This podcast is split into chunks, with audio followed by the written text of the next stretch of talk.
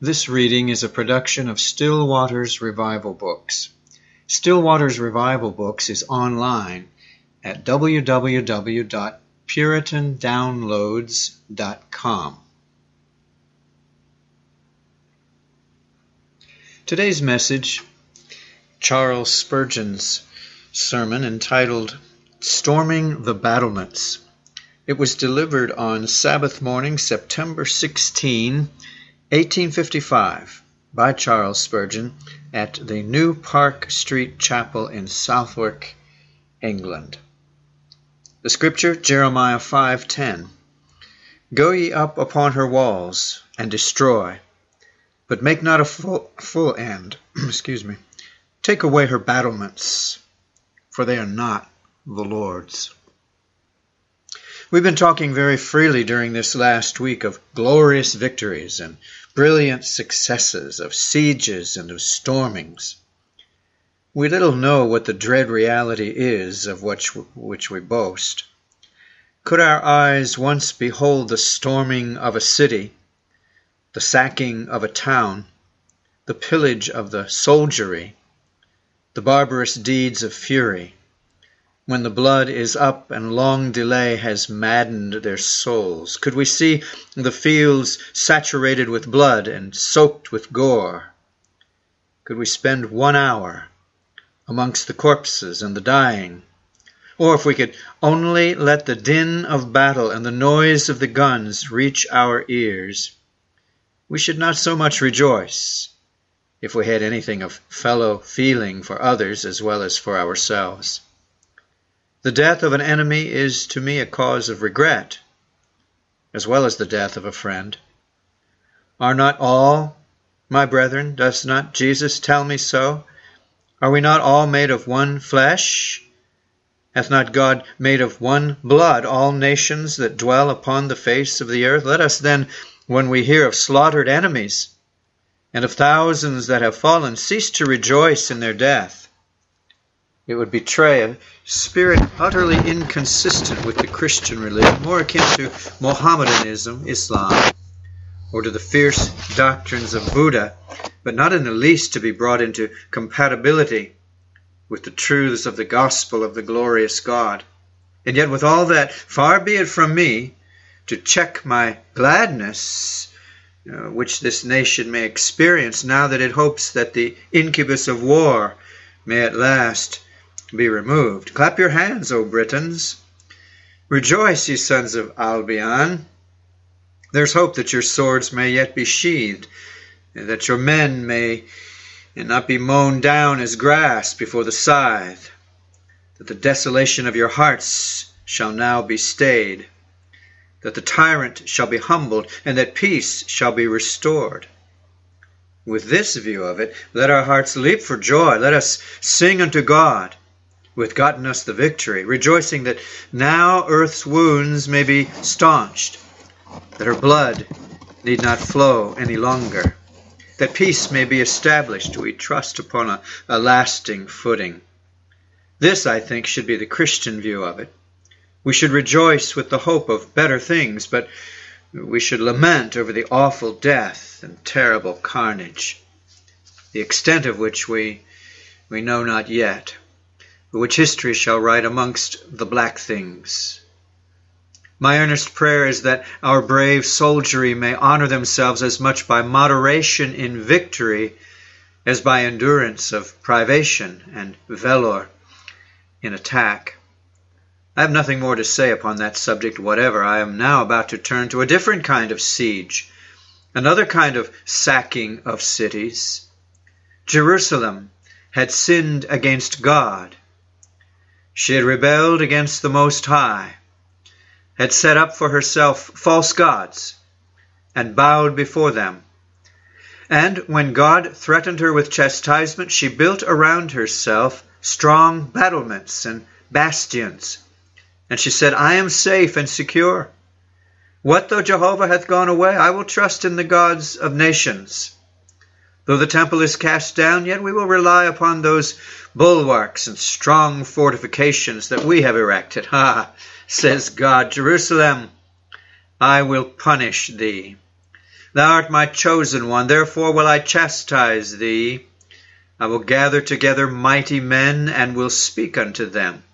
I will bid them come unto thee, and they shall visit thee for these things. My soul shall be avenged on such a nation as this.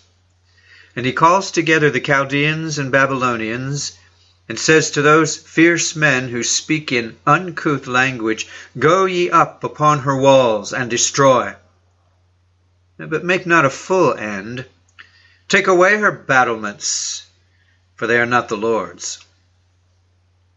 And so God used wicked men to be his scourge, to chastise a still more wicked nation, who were yet the objects of his affection and love. This morning I shall take my text and address it in four ways, to different classes of men. First, I think this may be spoken by God of his church. Go ye up against her, he says to her enemies. Take away her battlements, for they are not the Lord's. This may also be spoken to many a Christian. God often bids troubles and enemies go up against Christians to take away their battlements that are not the Lord's. This also may be spoken to the young convert who is trusting in himself and has not yet been brought low. God says to doubts and fears and convictions and to the law, Go ye up against him, make not a full end, take away his battlements, for they are not the Lord's. And this also shall be spoken at last to the impertinent sinner, who putting his trust in his own strength, hopes by joining hand with hand to go unpunished. God shall say at last to his angels, Go ye up against her. He will, however, in the last case, alter the next phrase, make a full end.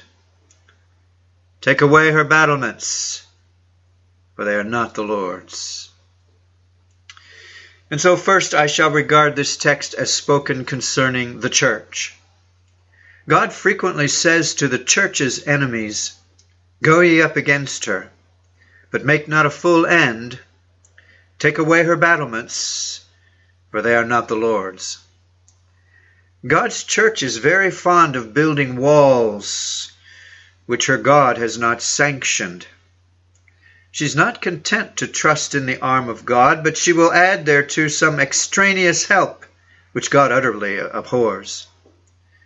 Beautiful for situation, the joy of the whole earth is Mount Zion upon the sides of the north, the city of the great King. As the mountains are round about Jerusalem, even so is God round about his people from henceforth forevermore. But his people are not content with God's being round about them. They seek some other protection. The church has very often gone to King Jareb for help, or to the world for aid. And then God has said to her enemies, Go ye up against her, but make not a full end. Take away her battlements, for they are not the Lord's. She shall not have them. I am her battlement. She is to have none other.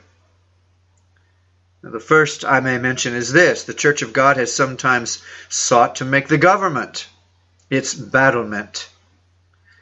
There was a church anciently in Rome, a holy and pious Church of God, whose members worshipped and bowed down before the God of Israel, but a certain wily monarch called Constantine, who believed that should he turn Christian, he should thus secure the empire more firmly to himself, and put down sundry other commanders who were helped by the priests in order to gain his own ends and promote his own honor. He pretends to see a vision in the skies and professes to become a Christian and makes himself the head of the church and leader of the faithful. The church fell into his arms, and then state and church became allied. What was the consequence of the Church of Rome becoming allied with the state? Why, she has become a corrupt mass of impurity, such a disgrace to the world that the sooner the last vestige of her shall be swept away, the better. This was because she built up bulwarks that are not the Lord's, and God has said to her enemies, Go ye up upon her walls. Yea, her apostasy is now so great that doubtless the judge of all the earth shall make a full end of her, and the prophecy of the apocalypse shall be fulfilled. Therefore shall her plagues come in one day, death and mourning and famine, and she shall be utterly burned with fire, for strong is the Lord God, who judgeth her. There are true Protestant churches standing now that have made unholy alliances with governments. Christ testified, My kingdom is not of this world, and yet they have crouched at the feet of kings and monarchs. They have obtained state endowments and grants, and so they have become high and mighty and honorable, and they laugh at those pure churches who will not buckle and commit fornication with the kings of the earth, but who stand out for the royal supremacy of the Savior and look only to Christ as the head of the church. They apply to us the epithets of schismatics, dissenters, and such like. But I believe that God shall yet say of every state church, whether it be the Church of England, Ireland, Scotland, or of anywhere else, Go ye up upon her walls and destroy, but make not a full end, for there are thousands of pious men in her midst. Take away her battlements, for they are not the Lord's. Even now we see a stir throughout the world to take away these battlements. The holy and pious men in the Church of England have multiplied amazingly during the last few years. It's pleasing to see the great improvement in the establishment. I think no class of Christians have made more speedy advances in reformation than they have. They have a stirring in their midst, and they're saying, Why should we be under the government any longer? There are many clergymen who have said, We have no wish whatever for this union.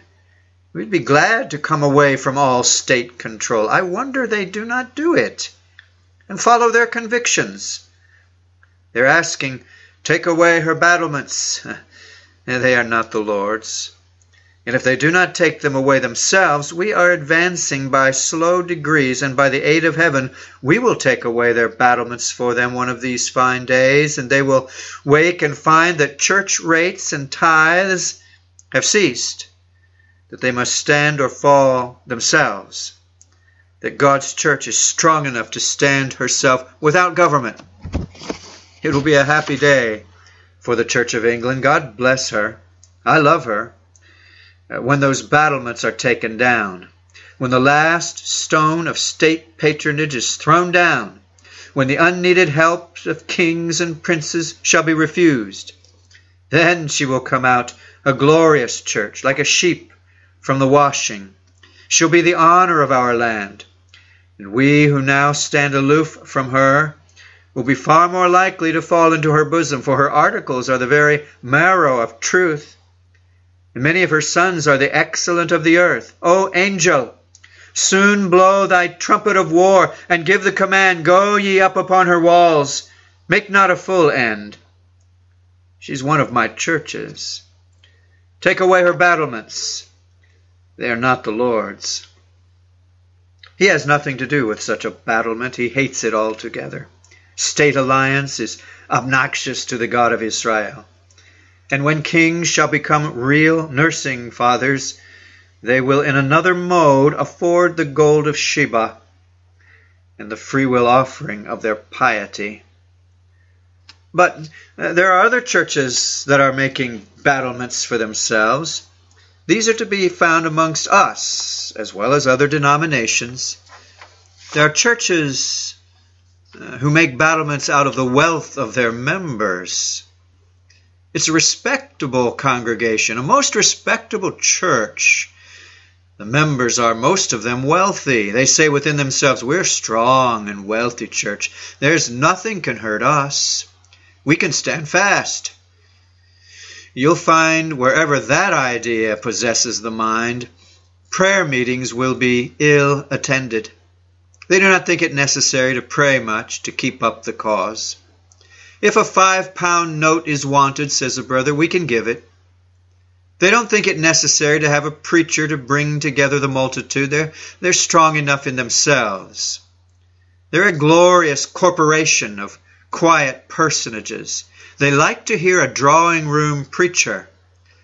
They'd think it beneath their dignity to enjoy anything which the populace could understand. That would be a degradation to their high and honorable position.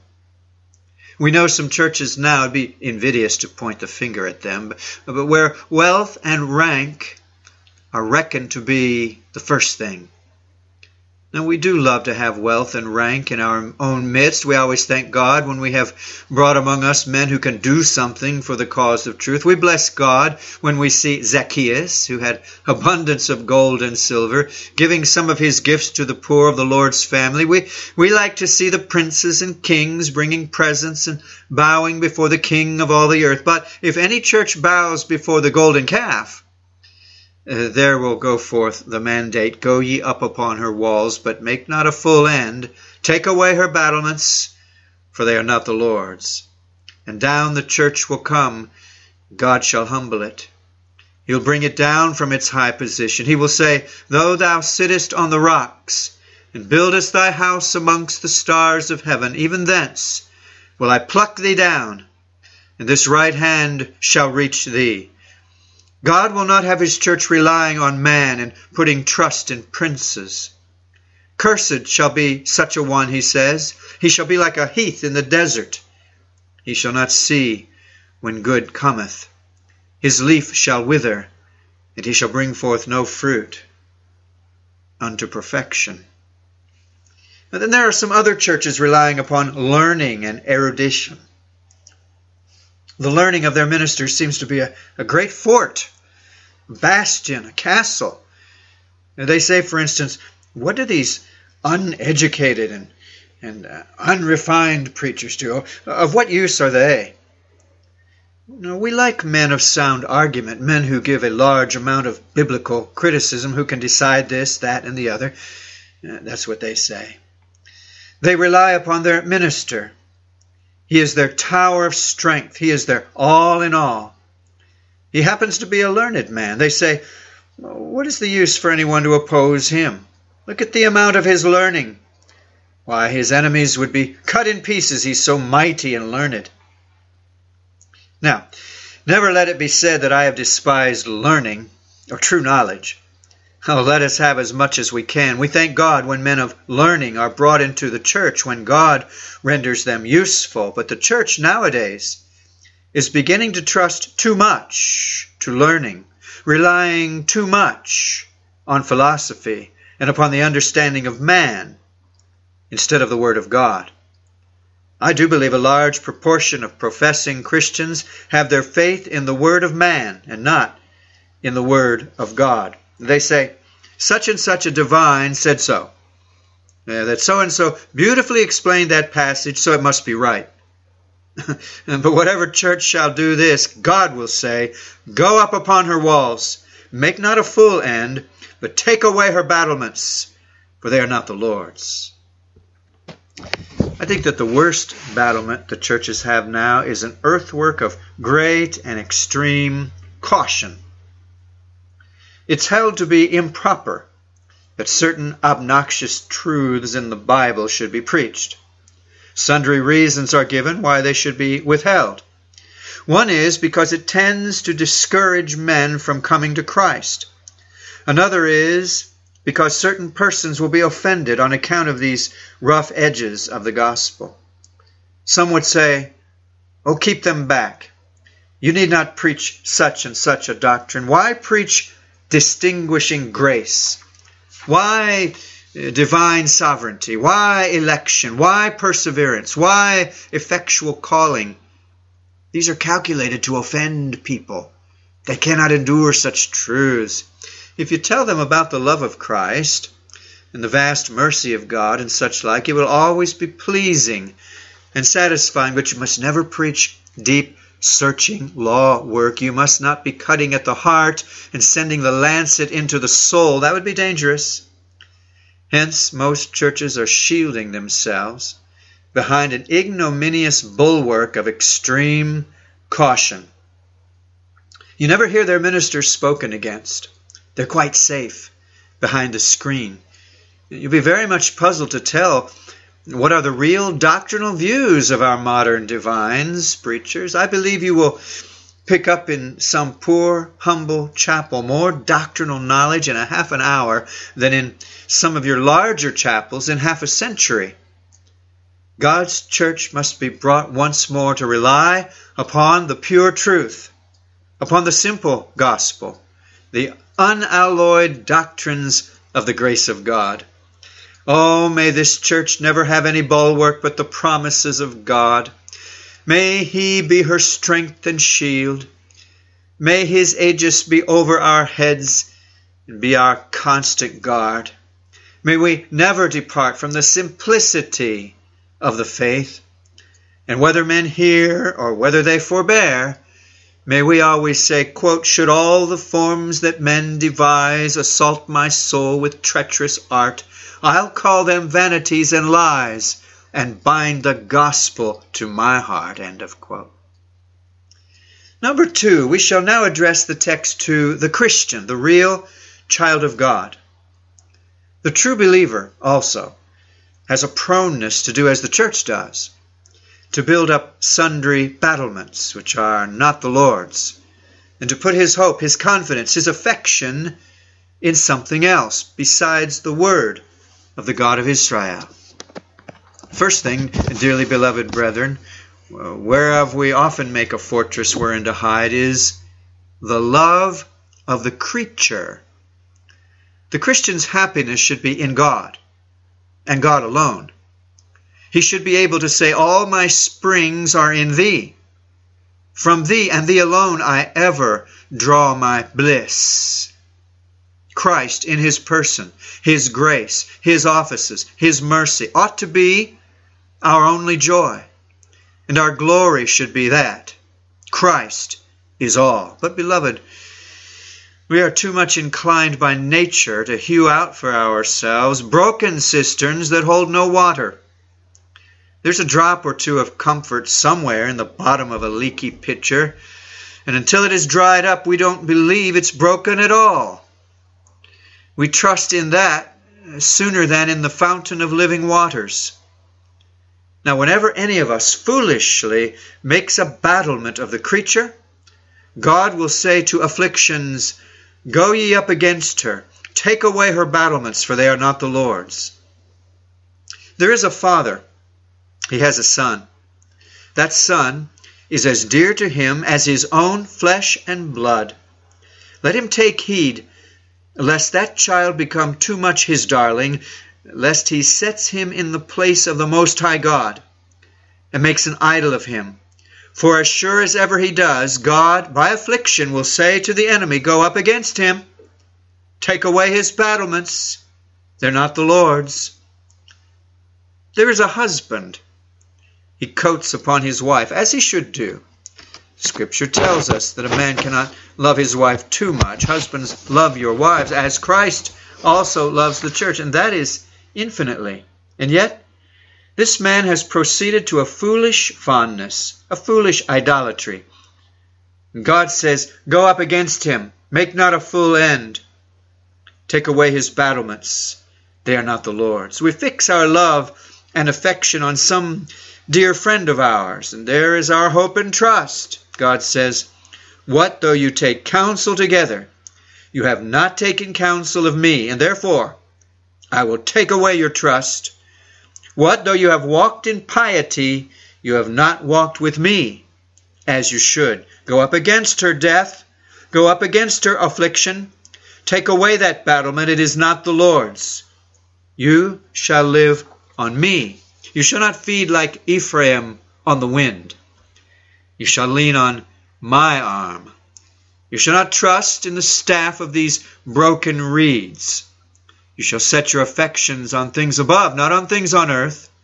For I will blast the joy of earth. I'll send a blight upon your fair harvest. I'll make the clouds obscure your sun, and you shall cry unto me, O God, thou art my trust, my sun, my hope, my all. Oh, what a mercy it is that he does not make a full end, beloved. It may seem to be an end sometimes, but it's not a full end. There may be an end of our hopes, an end of our faith, an end of our confidence at times, but it's not a full end. There's a little hope left. There's just a drop of oil in the cruise. There's the handful of meal in the barrel. It's not the full end yet. Though he has taken away many joys and blasted many hopes, though many of our fair flowers have been blighted, he has left something. One star will twinkle in the sky. One faint lamp glimmers from yonder distant cottage. Thou art not quite lost, O wanderer of the night. He has not made a full end, but he may do, unless we come to him. Once more, many of us are too prone to make battlements out of our past experience, to rely upon that past experience instead of confiding in Jesus Christ. There's a sort of self-complacency which reviews the past and says, there I fought Apollyon, there I climbed the hill diffidently, and there I waded through the slough of despond. The next thought is, and what a fine fellow I am. I've done all this. Why, there's nothing can hurt me. No. If I've done all this, I can do everything else that is to be accomplished. Am I not a great soldier? Shall anything make me afraid? No. I have confidence in my own prowess, for my own arm hath won many a victory. Surely I shall never be moved. Such a man cannot but think lightly of the present. He doesn't want communion with Christ every day. No, he lives on the past. He does not care to have further manifestations of Jesus. He does not want fresh evidence. He looks at the old, musty evidences. He makes past grace the bread of his soul, instead of using it as a seasoning to sweeten his meal. What does God say whenever his people do not want him, but live on what they used to have of him, and are content with the love that he once gave them? Ah, I will take away your battlements. He calls out to doubts and fear, go up upon the wall, take away his battlements, for they are not the Lord's. Well, then again, we sometimes get trusting too much to evidence and good works. Ralph Erskine did not say amiss when he remarked, I've got more hurt by my good works than my bad ones. Now, that seems something like antinomianism, but it is true. We find it so by experience. My bad works, said Erskine, always drove me to the Savior for mercy. My good works often kept me from him, and I began to trust in myself. Is it not so with us? We often get a pleasing opinion of ourselves. We're preaching so many times a week. We attend so many prayer meetings. We're doing good in the Sabbath school. We're valuable deacons, important members of the church. We're giving away so much in charity, and we say, surely I am a child of God. I must be. I am an heir of heaven. Look at me. See what robes I wear. Have I not indeed a righteousness about me that proves me to be a child of God? Then we begin to trust in ourselves and say, surely I cannot be moved. My mountain standeth firm and fast. Do you know what is the usual rule of heaven when we thus boast?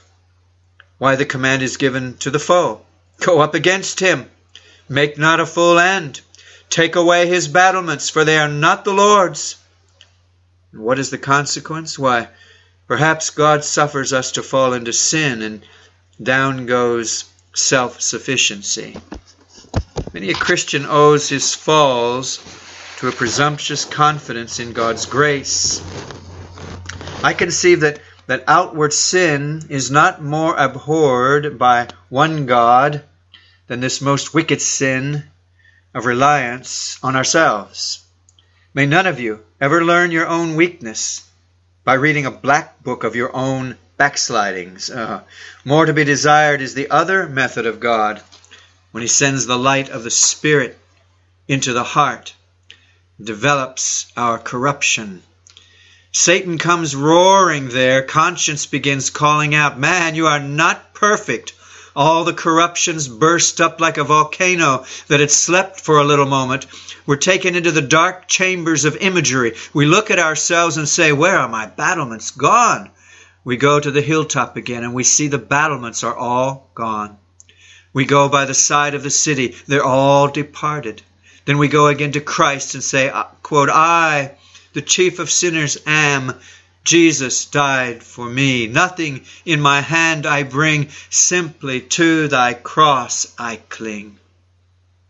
And then heaven smiles again, for now the heart is right, and the soul is in the most fitting position. Take care of your graces, Christians. 3. To bring the text to the young convert. To the man in that state of our religious history, which we will call conversion to God. All men by nature build battlements for themselves to hide behind. Our father Adam gave us as a portion of our inheritance when we were born high battlements, very high ones. And we're so fond of them that it's hard to part them. There are different lines of them, multiplied walls of fortifications. And when Christ comes to storm the heart, to carry the city by storm, to take it for himself, there's an overturning of all these different walls which protect the city. In the forefront of the city of man's soul, frowns the wall of carelessness, an erection of satanic masonry. It's made of black granite, and mortal art cannot injure it. Bring law like a huge pickaxe to break it. You can't knock a single chip off. Fire your shells at it. Send against it all the hot cannon balls that any of the 10 great mortars of the commandments can fire. You can't move it in the least. Bring the great battering ram of powerful preaching against it. Speak with a voice that might wake the dead and make almost Satan tremble. The man sits careless and hardened. And at last, a gracious God cries out, "Take away her battlements, they are not the Lord's." And at a glance, down crumbles the battlement. The careless man becomes tender-hearted. The soul that was hard as iron has become soft as wax. The man who once could laugh at gospel warnings and despite the preaching of the minister now sits down and trembles at every word. The Lord is in the whirlwind. Now he's in the fire. Yes, he's in the still, small voice. Everything is heard now, for God has taken away the first battlement, the battlement of a hard heart, a careless life. Some of you have got as far as that. God's taken that away. I know many of you by the tears that glisten on your cheeks, those precious diamonds of heaven, testify that you are not careless. Well, the first wall is surmounted, but the city is not yet taken. The Christian minister, under the hand of God, has to storm the next wall. And that is the wall of self-righteousness. Many poor sermons get their brains knocked out in the attack. Many of them are bayoneted by prejudice in trying to storm that bastion. Thousands of good sermons are spent, all in vain, in trying to make it totter and shake, especially among you good moral people, children of pious parents and godly relations. How strong that wall is with you. It does not seem to be made of separate stones, but it's all one great solid rock. You guilty, you depraved, you fallen, yes. You believe it, and you pay a compliment to Scripture in so doing, but you don't feel it. You are the humble ones that stoop down, as needs you must, because you cannot sit upright. but you're not the humble ones who stoop willingly and feel that you are less than nothing. You say so. You call yourself a beggar, but you know that you are rich and increased in goods and have need of nothing in your own opinion. How hard it is to storm this wall. It must be carried at the point of the bayonet of faithful warning. There's no taking it except by boldly climbing up with the shout of, by grace are you saved through faith, that not of yourselves. It's the gift of God. We have to use very rough words to get your self-righteousness down. Aye, and when we think it's nearly overthrown, it's soon piled up again in the night. The devil's sappers and miners are soon out to repair all the breaches. We thought we had carried you by storm and proved you to be lost and ruined once, but you take heart and say, I'm not so bad as I seem. I think I'm yet very good. We have by the grace of God to carry that wall before we can get at your hearts. Number three, thus the double rampart is passed, but another wall still opposes our progress. Christ's warriors know it by the name of self-sufficiency. Ah, says the man, I see I'm a lost and ruined sinner. My hope has deceived me. But I have another wall, and on that wall I can make myself better. I can build, I can repair. And so he begins piling up the wall and sits down behind it. He makes the covenant of grace into a covenant of works. He thinks faith is a kind of work and that we're saved because we believed. He imagines we are to believe and repent, and thus we earn salvation. He denies that faith and repentance are God's gifts only, and sits down behind his self-sufficiency, thinking, I can do all of that. Oh, blessed day when God directs his shots against that. I know I hugged that old idea a long while with my cans. I can do this. But I found my cans would hold no water, and suffered all I put in to run out. There came an election sermon, but that did not please me. There came a law sermon showing me my powerlessness, but I didn't believe it.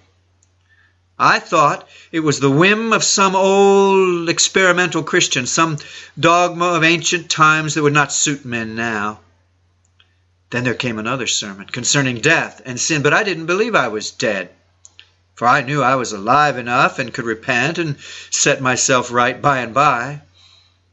Then there came a strong exhortation sermon, but I felt I could get my house in order when I liked, that I could do it next Tuesday week as well as I could do it at once. So did I continually trust in my self-sufficiency. At last, however, when God really brought me to myself, he sent one great shot which shivered it all. And lo, I found myself utterly defenseless. I thought I was more than mighty angels. I thought I could accomplish all things, and then I found myself less than nothing. And so also every truly convinced sinner finds that repentance and faith must come from God, that reliance must be placed alone on the Most High, and instead of looking to himself, he's forced to cast himself at the feet of sovereign mercy. I trust with many of you, the two of the walls have been broken down, and now may God in his grace break down the other and say to his ministers, go ye up upon their walls, take away their battlements, they are not the Lord's. Perhaps there are some here who have had their battlements taken away lately, and they think God is about to destroy them. You think you must perish, that you have no goodness, that you have no hope, no help. Nothing but a fearful looking for of judgment and fiery indignation. Now hear the last words. Make not a full end. God would make a full end of you if he didn't take away your battlements, for you would then die inside the walls of self-sufficiency. But he says, make not a full end. Rely then upon his power and grace, for he will not destroy thee. And finally, Roman numeral 4, I must take this passage as it respects the ungodly and the sinner at last. How many there shall be at the last great day who will sit down very comfortably behind certain battlements that they have builded. Now, there's one man, a monarch. I am irresponsible, says he. Who shall ever bring anything to my charge? I'm an autocrat. I give no account of my matters. Oh, he will find out at last that God is master of emperors and judge of princes, when his battlements shall be taken away. Another says, cannot I do as I like with my own? What if God did make me? I shall not serve him. I shall follow my own will. I have in my own nature everything that is good, and I shall do as my nature dictates. I shall trust in that. And if there be a higher power, he will exonerate me because I only followed my nature. But he'll find his hopes to be visionary and his reason to be foolish when God shall say, the soul that sinneth, it shall die. And when his thundering voice shall pronounce the sentence, depart, ye cursed, into everlasting fire. Again, there's a company of men joined hand in hand. They think they'll resist the eternal. Yea, they have a plan for subverting the kingdom of Christ. They say, we are wise and mighty.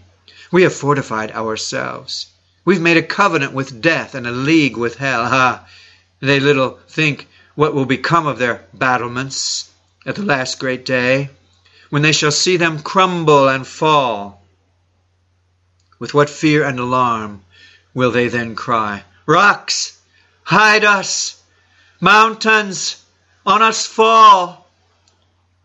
What will they do when God's wrath goes forth as a fire in the day of his fierce anger, when he shall melt their hopes and make them pass away, when he shall blast all their joys and compel them to stand naked before his presence?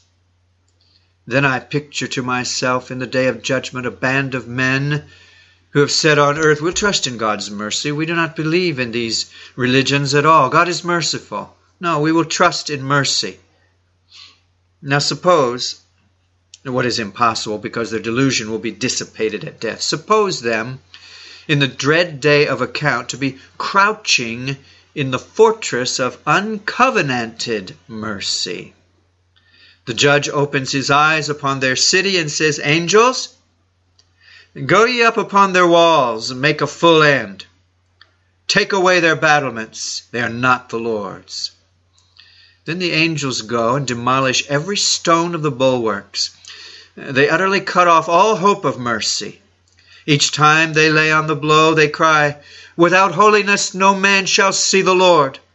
Without the shedding of blood there is no remission of sins. You're saved by grace through faith, but you trusted in naked mercy. You shall not have it, but you shall have naked justice and nothing else. Well, then there's another party who have built a castle of rites and ceremonies. On one side they have a huge piece of granite called baptism. On another they have the Lord's Supper. In the middle they have confirmation. They think what a glorious castle they have builded. We be lost? We paid tithe of mint and cumin and anise. We paid tithes of all we possessed. We know that grace is in ceremonies.